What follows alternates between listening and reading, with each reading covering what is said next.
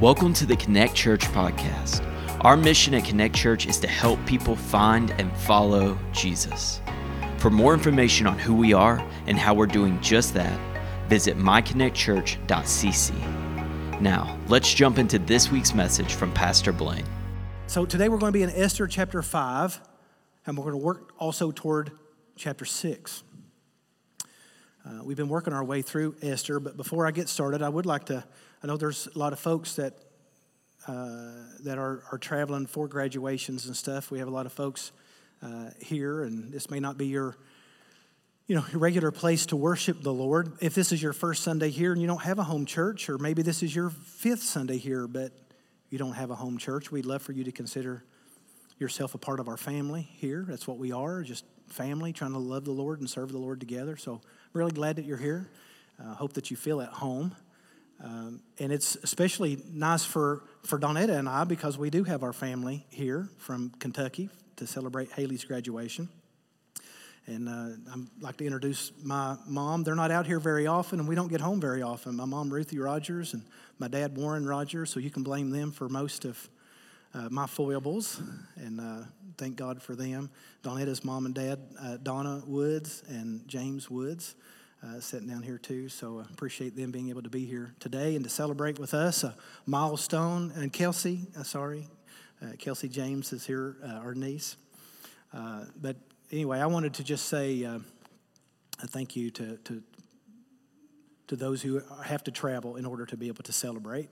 And uh, I also want to say this today, uh, most of you, or all of you, should have, if we have your information, uh, sent you an invitation to help us celebrate with Haley. And uh, that'll be today at our house at four. If you if you can, we're we'd love for you to be there. If if not, we understand that too. But uh, we just we want to we want to let these young people know how special they are to us. I appreciate those of you who have already made that possible.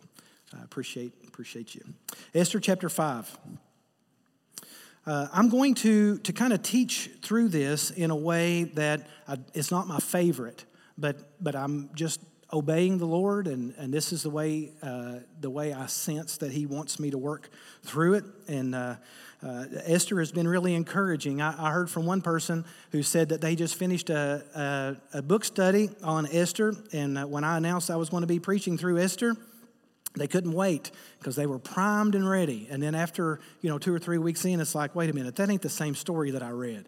Uh, and so uh, I, I, do, I do understand uh, some of that, but we're about to wrap all of that together. I say all that to say if this is a standalone sermon for you, I would encourage you to go back and to listen leading up to today because I just don't have time week to week to summarize last week's lesson. So I hope that you will do that and it will make a lot more sense uh, because what we're doing is we're telling the complete story not just picking out verses here and there that fit, that fit our narrative.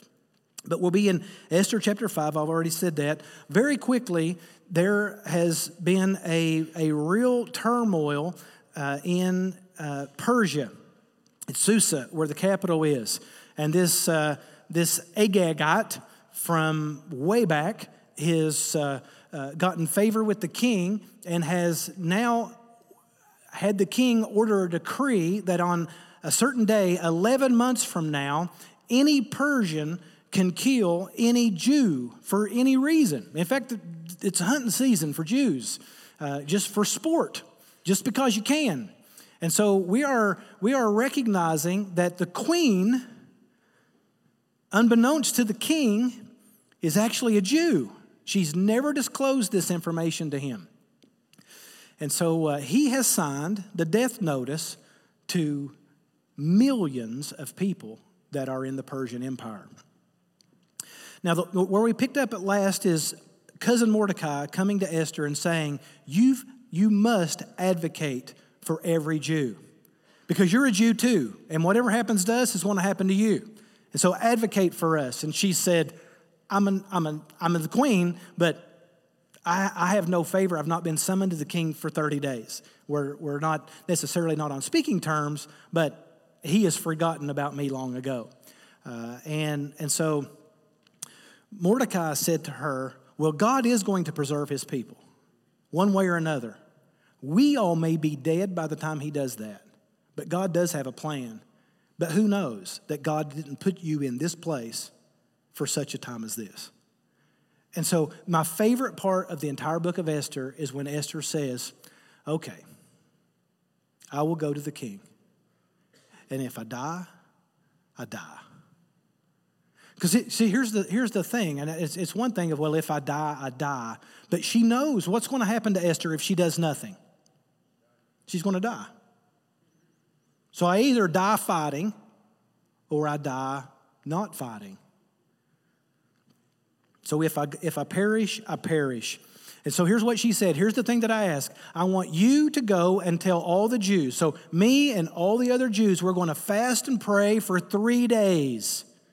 And then I'll go in to see the king. Now, here's some things that I want you to recognize because if, if we don't hear it set like this, then we're, we, we miss, we're able to miss a whole lot of things. You remember when King Ahasuerus first said, All of the beautiful virgin girls, I want them all to come to me. And they all came. History tells us somewhere in the neighborhood of between four and 600 of these young women came to parade themselves in front of the king.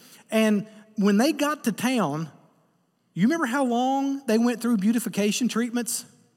A year to get their skin tone right, to get their nutrition right, to get their features right, their arms looking right, their legs looking right, their makeup colors right. A year. And Esther went through it and she outshone them all. You remember? So now, and that's when she was invited into the palace. And now she's not invited into the king. And what does she do? Well, what we would expect her to do is to say, I'd better eat some vegetables. I'd better make sure that my makeup is fresh. I'd better make sure my hair is cut. She doesn't. She does the one thing in complete opposition to that. She says, I'm not going to eat for three days. I'm not going to go outside for three days. I'm going to spend three days right here fasting and praying. She's not, listen, here's how we know that there's a tide shifting in the story of Esther. She's not worried about outward appearances. You know, when, whenever you're desperate, your priorities shift.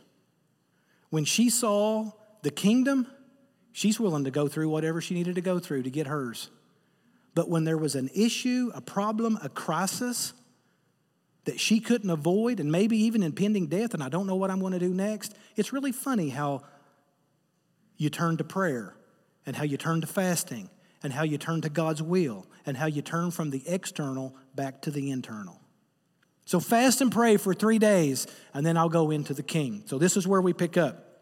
The tension of the story continues to mount, but this is an all time high. Is she going to decide to trust God with her life, or is she going to, to chicken out? So the day comes, and Esther puts on her royal robes, makes her way to the inner court of the king's palace, and she turns the corner and she sees the king holding the scepter sitting on his royal throne. King looks up and he sees her. Scared, nervous, knees knocking, fearful, hungry. Verse 2 When she saw, when the king saw Queen Esther standing in the court, she won favor in his sight. And he held out to Esther the golden scepter that was in his hand. And Esther approached and touched the tip of the scepter. She made it. Phase one, complete. She doesn't die. Don't die. But now what? How's, how is she going to bring up her request? So the request would be hey, you made a really bad decision three days ago. I need you to undo it. Well, the law is you can't undo it, there is no undoing it, it can't be undone. So, King, you've got to figure this out because I'm going to die. And what would he say? I don't really care. I haven't seen you in 30 days anyway. I'll make do. I'm not going to look like a fool again. I've looked like a fool to with Vashti. I looked like a fool to everybody in the province. I've looked like a fool to Greece. I've looked like a fool to, to Sparta. I've looked like a fool everywhere I went. I will not look like a fool again. So what does she say? Verse 3. What is it, queen? This is wow. I don't know if he's like in a good mood. What is it, Queen Esther? What is your request? It will be given to you, even to the half of my kingdom. you imagine Xerxes the Great looking at this queen and saying, What can I do for you? I'll give you up to half of everything I have. Not only does the king say he wants to see her, the king also promises to give her whatever she asks for. Listen, this story couldn't be better. This is the time for her to say, Let my people go. You know what she says? Are you hungry? I'll give you up to half of the kingdom. You remember, we're talking about $400 billion in annual revenue for the kingdom. I'll give you up to half of it. I've, I've decided to put together a feast.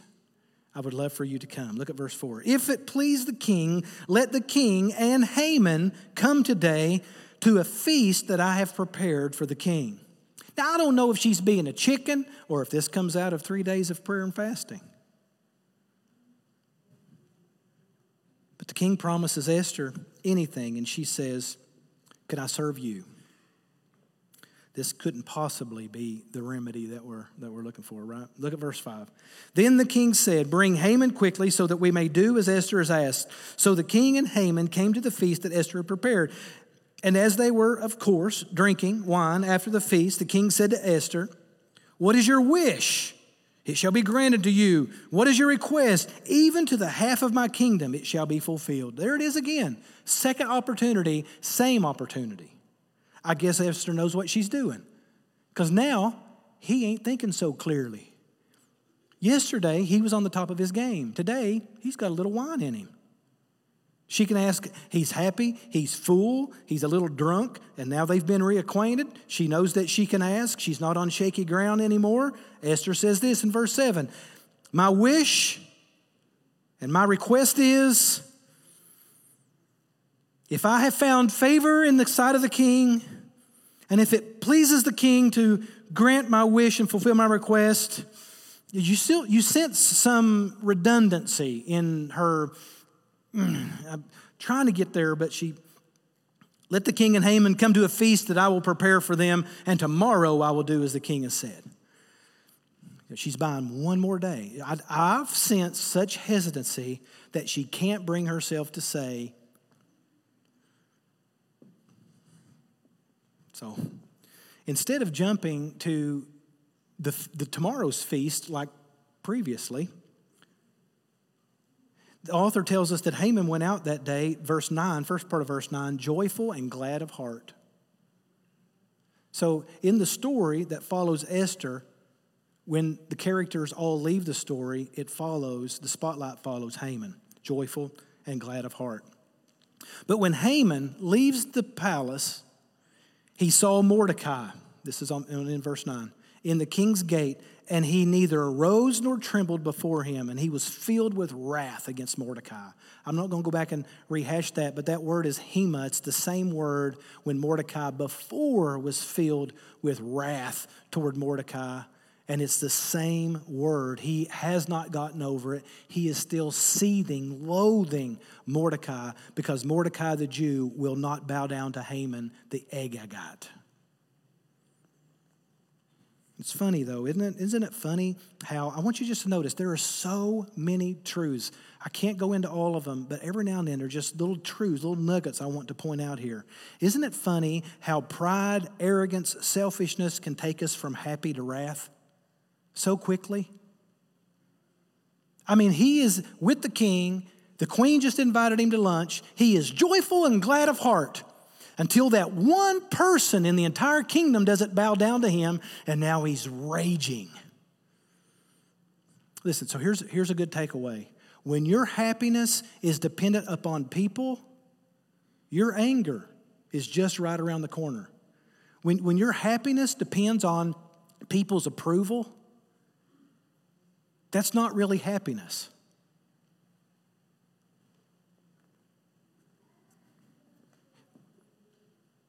when Haman's happiness is based on approval, reputation, arrogance, pride, power. His anger was also based on approval. And so, if there's one thing that I would learn here from Haman, is that we cannot live our life based on the approval of people in the room with us. Uh, no, it's no wonder we have so many emotional issues. Because, I mean, as I look around, not in the room, around in the world that we live in, this is the part of the story where you expect Haman's friends and his family to kind of talk him down. Whoa, wait a minute there, Haman. You, you might have a little self awareness issue. You know, you might need to tone it down a little bit. Calm down. You, you, you're way too angry. But look what his wife says. Verse 14, verse 14, let a gallows 50 cubits high be made, and in the morning tell the king to have Mordecai hanged on it. Then go joyfully with the king to the feast. And sadly, the idea pleased Haman, and he had the gallows made. Now, I'm not a Hebrew scholar, but I do want to bring out something that the text in English doesn't really um, communicate excellently. In the original language, the word gallows, when you think when we think of gallows, we think of like the old west, like like hanging somebody from a rope or the trap doors that fall and break a person's neck. That's what we always think of with gallows, but in Hebrew, that's not what the word means at all. In fact, the word gallows actually means it's it means tree or wood. That's all it means is wood. And when it says that to hang Mordecai, uh, again, we think of gallows and hanging, it would make sense. But this word in Hebrew means to suspend. Now, so again, we could see a, you know, a noose and a gallows like we imagine. But the truth of the matter is, this form of execution doesn't exist yet. But what does exist with wood and suspension is the earliest form of crucifixion. That the Assyrians that were defeated just by the Medes and the Persians developed as the worst form of humiliating death the world probably has ever known. The wood was a sharp spear that was buried into the earth with a point on the top of it. Here, 50 cubits is 75 feet tall. Zeresh, Haman's wife, said, Put Mordecai at the very tip top of that point. And what they would do is they would take a human being and set them on top of that point. Now, if you're talking about a 10 or 12 foot spike, which was normal, they would take their feet and pull them down that spike and they would set them there until they were dead. And then they would leave them there so you would know don't mess with Persia. So here's what we want to do we want to make a 75 foot spear, set Haman on top of it, and let that sucker slide all the way down. And then they'll know don't mess with Haman. And he was filled with joy and found pleasure in this form of execution.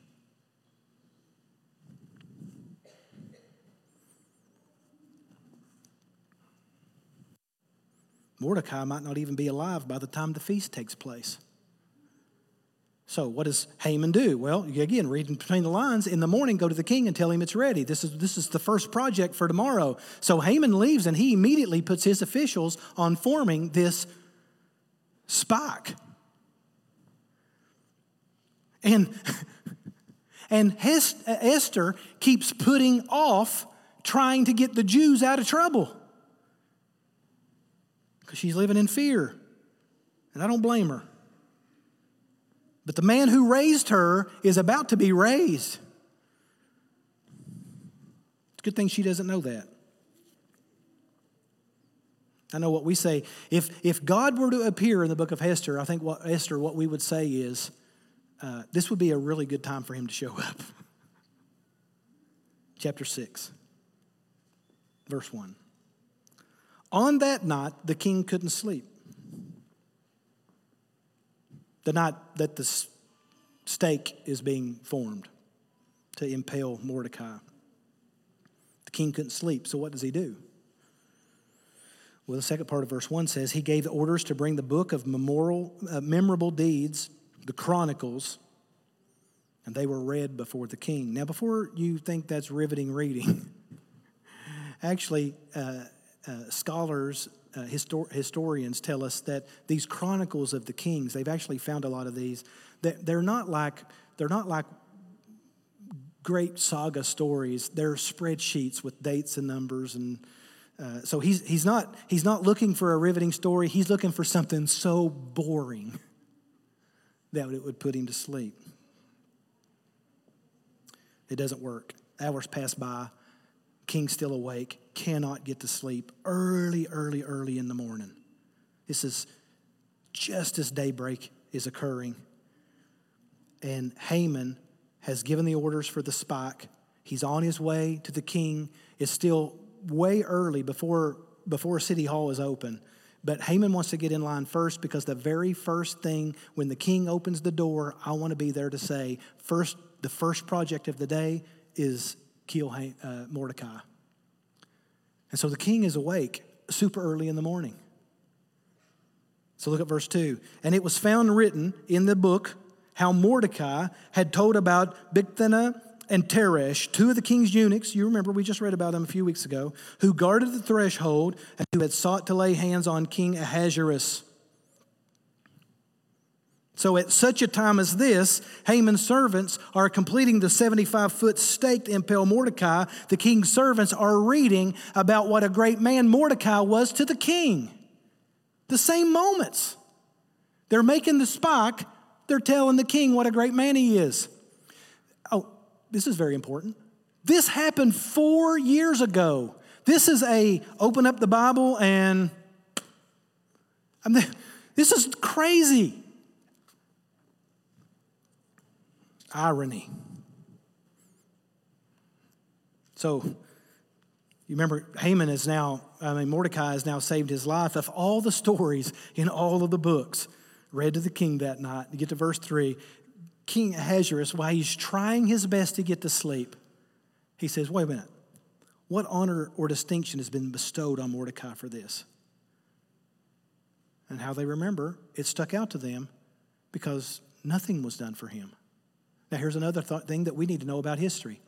This was unheard of because what the kings of old would do is any, any value that a citizen had given them, they made sure they went overboard to say thank you. They wanted everybody to know, everybody to know that they were grateful. Because what it does is everybody's now looking to do great things for the king because he'll reward us too.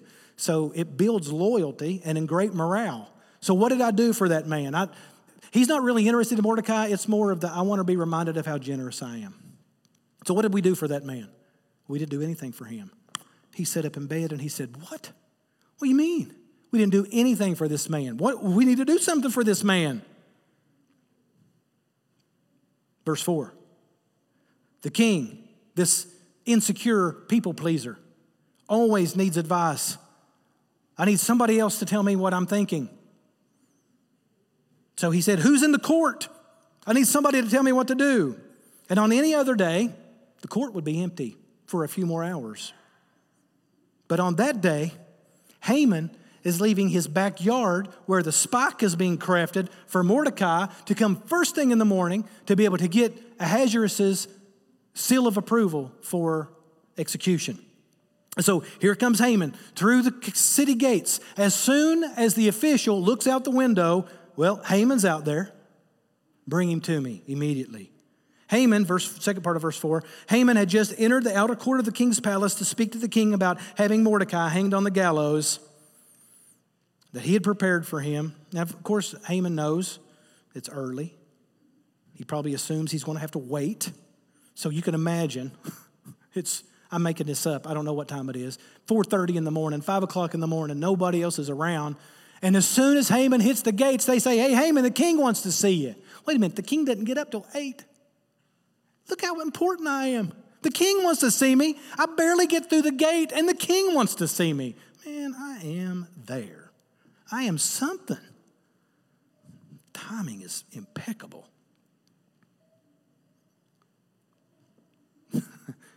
So I want you just to think about the process here where the king is going to ask, How do I treat this man that you're trying to execute today? Look at verse 6, second part of verse 6. What should be done to the man whom the king delights to honor? He doesn't poll Haman. He doesn't tell Haman who he's talking about. He just shot straight to Haman. Well, you know, we know who to whom the king honors. This is pretty easy. I mean, I had supper with him yesterday. I'm having supper with him today. I'm here at the crack of dawn. He wants to see me first thing. I mean, in fact, the Bible says, Haman tells himself, Who would the king honor more than he would honor me? Obviously, he's thinking, he's talking about me. I mean, self awareness, right? Verse this third part of verse six. Haman said to himself, Who would the king delight to honor more than me? So Haman comes in wanting to kill and publicly shame Mordecai, while the king is wanting to honor Mordecai. Verse, verse seven. For the man whom the king delights to honor, let royal robes be brought, which the king has worn, and the horse that the king has ridden, and on whose head the royal crown is set. And let the robes of the horses be handed over to the one, one of the king's most noble officials. And let him dress the man with whom the king delights to honor, and let him lead him on a horse through the square of the city, proclaiming before him, Thus shall it be done to the man whom the king delights to honor. I mean, Haman is in such a dream world. His favorite line, in fact, Haman says it three times in just this one verse, in this couple of verses. The man, the king delights to honor. And so the king wakes Haman up in verse 10. He says, All right, hurry with haste. Take the robes and the horse you've said, and do to Mordecai the Jew. And you know what? I'm not going to get a servant to do it. Haman, I'm going to give you the honor. You take Mordecai through all the city and you tell everybody, this is the man whom the king delights. You imagine that? You ever had you ever told your kids to do something that they didn't want? They were obedient, but their heart wasn't in it. Can you imagine Haman with the reins in his hand? Maybe this happened to anybody who King delights in. Yeah, I can't even imagine, hardly. And he said in verse second part of verse 10, leave out nothing that you've said. Haman knows that there is a 75 foot tall spike waiting for Mordecai and now, while he should be sliding down that pole, he is taking him through every city street telling everybody what a great man Haman is. I mean, Mordecai is. Isn't that irony? Isn't that like the epitome of irony? It'd be bad enough to watch it, but to be the mouthpiece, having to declare it. Verse 12 Mordecai returned to the king's gate, back to work as normal. Haman hurried to his house, mourning with his head covered. You know, this is the only real spiritual moment that, that the book of Esther has had so far is fast and pray for three days. It's the only spiritual moment we've had yet. When Esther said, Here's what we're going to do. I, if I die, I die, but we're going to pray first when, when they set themselves to pray and they challenged all the Jews to pray and to fast, that's where the tide began to turn in the story and in their life. The Jews have returned to God. They've fasted, they've prayed, they've gotten serious, and they've now stopped mourning. They have now stopped fasting and praying, and now we're on the fourth day. Mordecai, instead of being impaled on a stake, is dressed in the king's robe with his crown on his head. And Haman, the enemy of the Jews, who has all the credibility, all of the honor, all of the prestige, is running to his house with his head covered in shame. It seemed like Esther's going before the king would be a turning point, but it's not. It's not the turning point. The praying and fasting was the turning point in the book of Esther. Now, I want to shift gears here pretty hard and, and begin to kind of wrap up. You know, you look at verse 6, Haman's wife, I mean, verse 13 of chapter 6, Haman's wife, Haman goes into the house, and here's what, here's what happens. Haman told his wife Zeresh and all of his friends everything that had happened to him. I mean, when he left, his wise men and his wife Zeresh said to him, If Mordecai, whom you have begun to fall, is of the Jewish people, you will not overcome him, but will surely fall before him. So, you know, as we work through here, we can see the only one. Uh, Ahasuerus had a plan. Haman has a plan. Mordecai has a plan. Esther has a plan. Every plan failed miserably. There's only one person that we haven't heard from in the story, and that's God, who also had a plan but needs no credit. God has been working all along, orchestrating everything. So, but we're looking for a hero in this story, and it must be Esther. No, it must be Mordecai. Now, it just depends on what side of the story you're on, because what about the king? What about Haman? What about the ones who are rising in ranks? I mean, we need a hero for the story, and all the while, the hero is completely silent but not absent.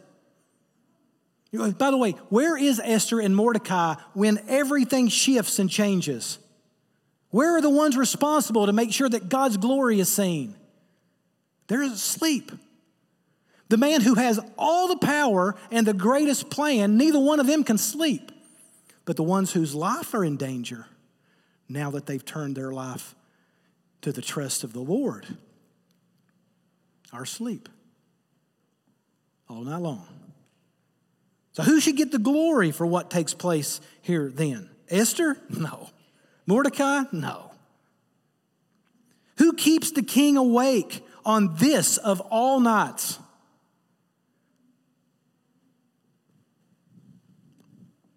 Why does the king decide to read the book of remembrances and it just so happens it falls on the exact day of four years ago?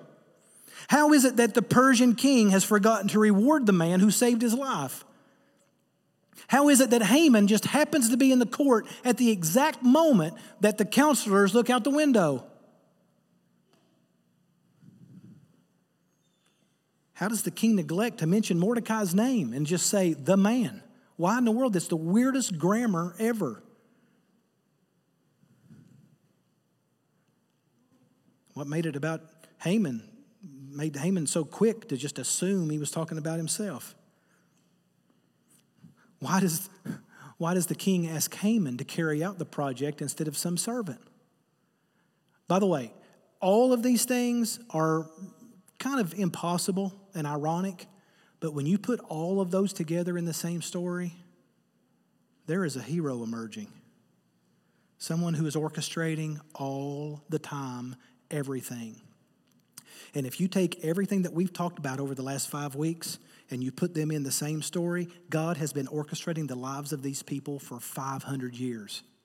And that 500 years ago actually began, began a thousand years prior to that.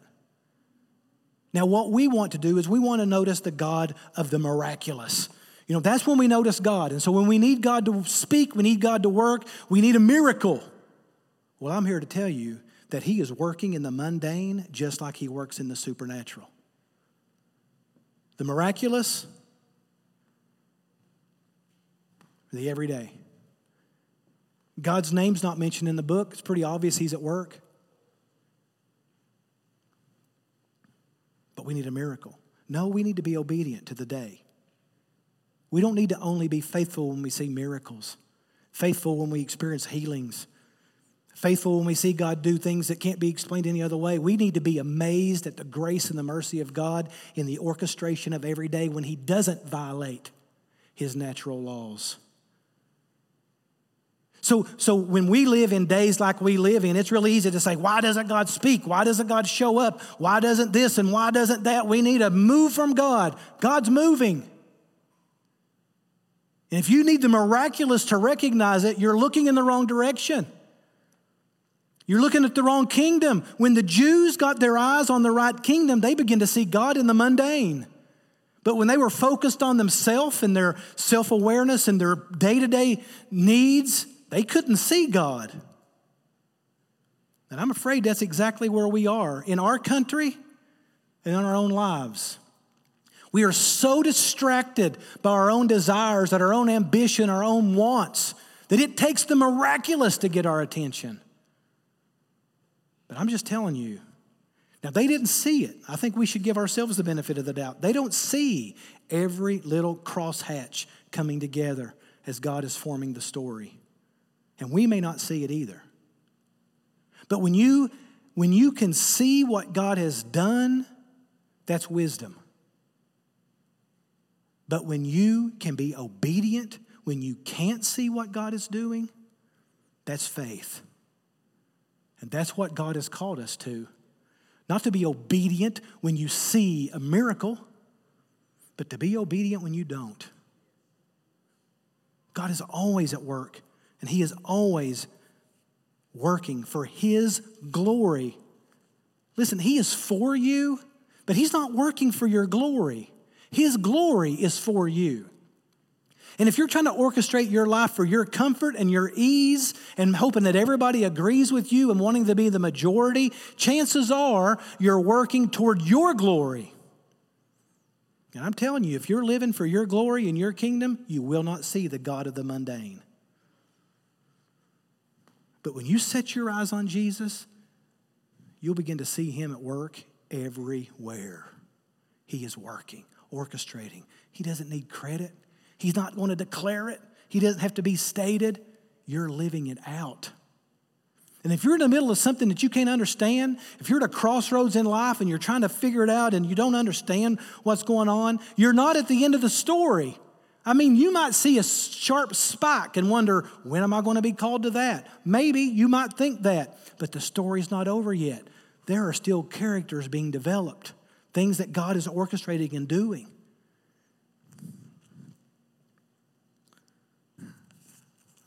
I want to share with you a quick verse in John chapter 13, verse 7. Jesus said to Peter, and I want you to listen this close memorize it if you can.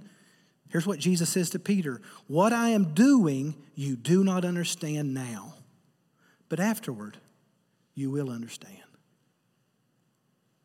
Isn't that beautiful? What God is doing in your life right now, you may not understand it. But afterward, you'll understand.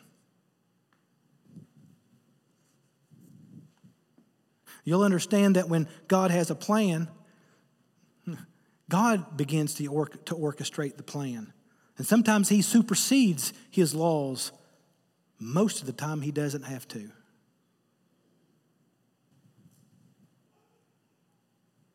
That's why when Jesus was born, it says, in the fullness of time, God gave his son. I mean, the time was right. God is a God of timing.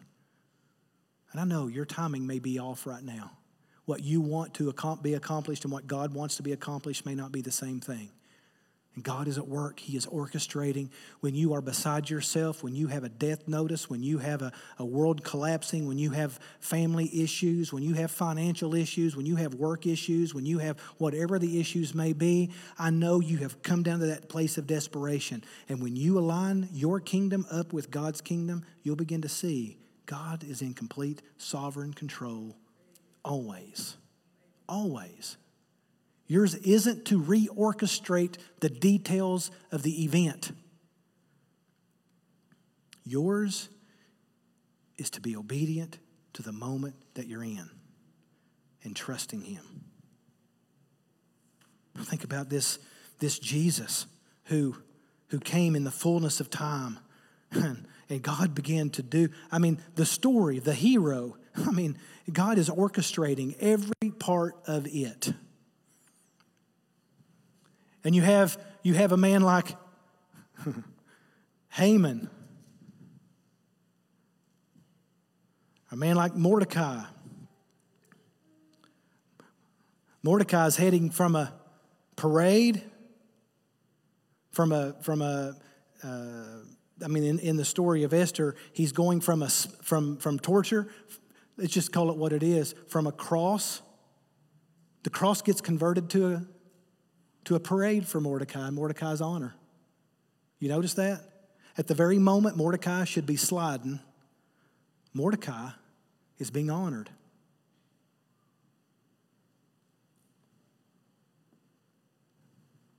But I want us to fast forward to the greatest hero who went from a parade where he was being honored to a cross. It's just a reversal of the story where Jesus took all of our struggle, all of our pain, all of our issues, and they were nailed to his cross. So this morning, we're not quite finished with Esther just yet, but this morning I want us to kind of sum everything up with this. If you're the hero, or if you seek to be the hero of your own story, you're doing it wrong. Jesus Christ should be the hero of your story. And you should be looking for every opportunity to tell his story through you, to live in such a way that his life is displayed. I know we all want the parade for ourselves. We want the applause of people. That's going to lead us on an emotional roller coaster. And by the way, we'll all lose. But when you seek the glory of Jesus Christ, it is nothing but the glory of the kingdom. And it's a surefire win. And I know some of you are in a place of, I don't know what to do next. And my life is not in a, the place I want it to be. And I'm not going to try to demean that and to diminish that. What I am going to say is, you're not alone. But just know this God loves you and God is at work. And we begin to see that shine most when they begin to turn their attention toward Him. And so I want us to pray. But I don't want us just to pray to close a service. I want us to be people of prayer. Because once we begin to be a people of prayer, I'm telling you, you'll be, you begin to see God in every corner. In every mundane thing about your life, you'll begin to see how He is intersecting everything. What Romans 8 28. And we know all things work together for good to them that love God and are called according to His purpose.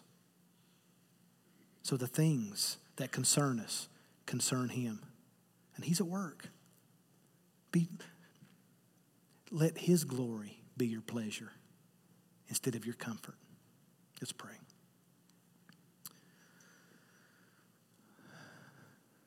Lord, this morning we were reminded of many things. But the thing that I pray that we will walk remembering in your spirit, that your spirit would continue to teach us of who we are in Jesus. And Lord, I imagine that there are people in this room this morning that are not in a right relationship with you. We keep looking at circumstances, we keep looking at people, we keep looking at our feelings, our emotion. We keep looking at our events, we keep looking at our checking accounts, we keep looking at our mortgage payment, we keep looking at all of the things that distract us from the real things.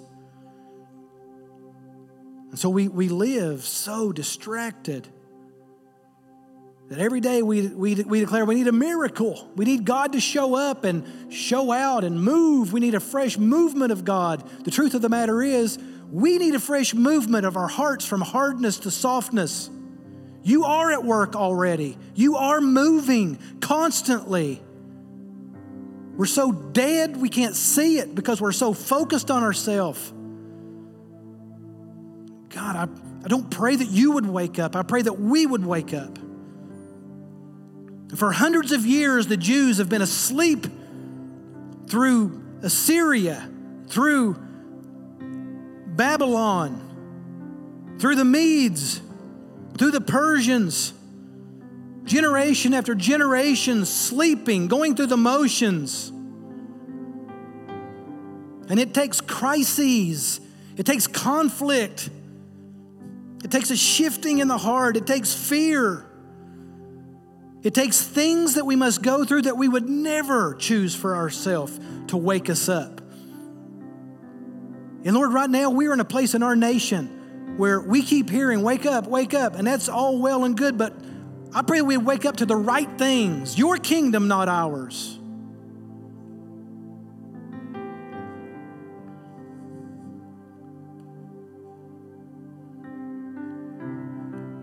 I pray that you'd help us to reprioritize what's important. And I pray instead of trying to come awake as a country, I pray that we would come awake as a kingdom. And the God that is already at work, a God that is already moving, a God that is already the God of the mundane and the miraculous, would be evidenced through your people who are people of prayer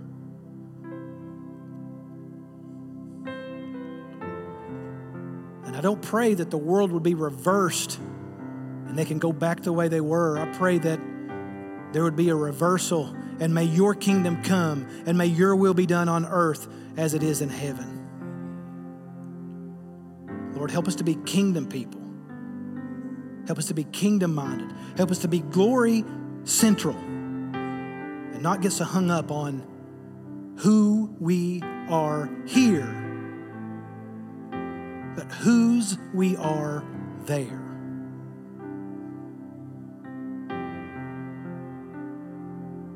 And then we'll begin to see.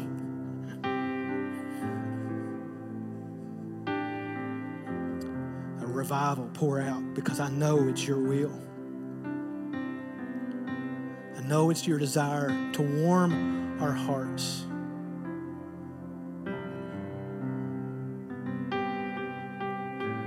Lord, may it be so here. Let it start here.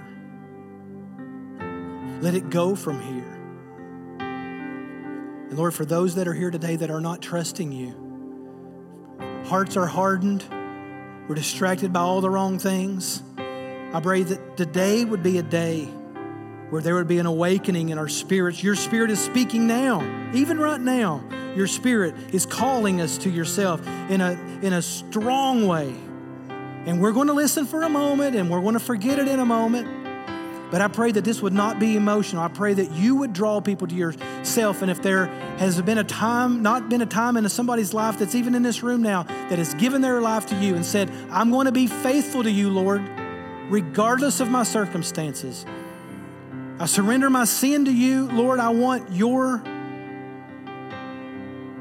your death to be my death and your life to be my life. Lord, I pray right now your spirit would draw people to yourself. In Jesus' name I pray. Amen. Will you stand with me, please? Listen, I know that the Lord is speaking to hearts this morning. And I don't want us to delay it because I'm telling you, I do believe that there's a time coming soon, and, and, and, and prophecy in Scripture tells us that a time comes when God no longer deals with the, with the hearts of a man. And I'm telling you today, if the Lord is dealing with you, if the Lord is calling you, if He is softening you, today is the day to make that decision. Not just to believe something, to act on something. To say, I want the life of Jesus to be my life. Otherwise, it'll end in failure. So today, if you'll come forward, I'd love, I'll come down, we'll pray together. I would love to share with you the hope and the joy of Jesus Christ. Not the joy of Haman, the joy of Jesus. If you need help finding or taking your next step, send us a message at hello at myconnectchurch.cc.